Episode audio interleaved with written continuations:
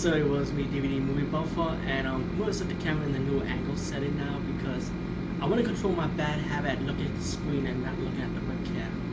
So anyway, um, I saw a movie called Delirium, and it's not the one from the early 70s. This is from the late 70s, from 1979. And I really liked this movie. It was really creepy.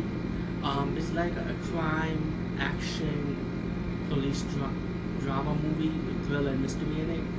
You also have the horror slash elements in it also, so you got like a good combination of genres in it. And it's about this guy, right? He goes around, running around killing people, while at the same time, what, uh, what I read about in the script at IMDb, and this is the best way to describe it, is like they say he was hired by these right wings, like the higher ups, to clean up the streets, you know, and but while he's doing what he was supposed to be doing that, but you don't see in the movie, actually you just see him going around killing women, killing innocent people. So they say he like loses it he goes around killing people like crazy.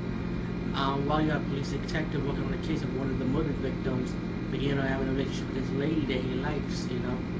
So he worked on the mystery trying to find out, trying to get this killer and find out what's going on behind the scenes, you know, like like who's the who's the group that hires this guy, you know, which is pretty much trying to find out the situation. So pretty much that's what Delirium is.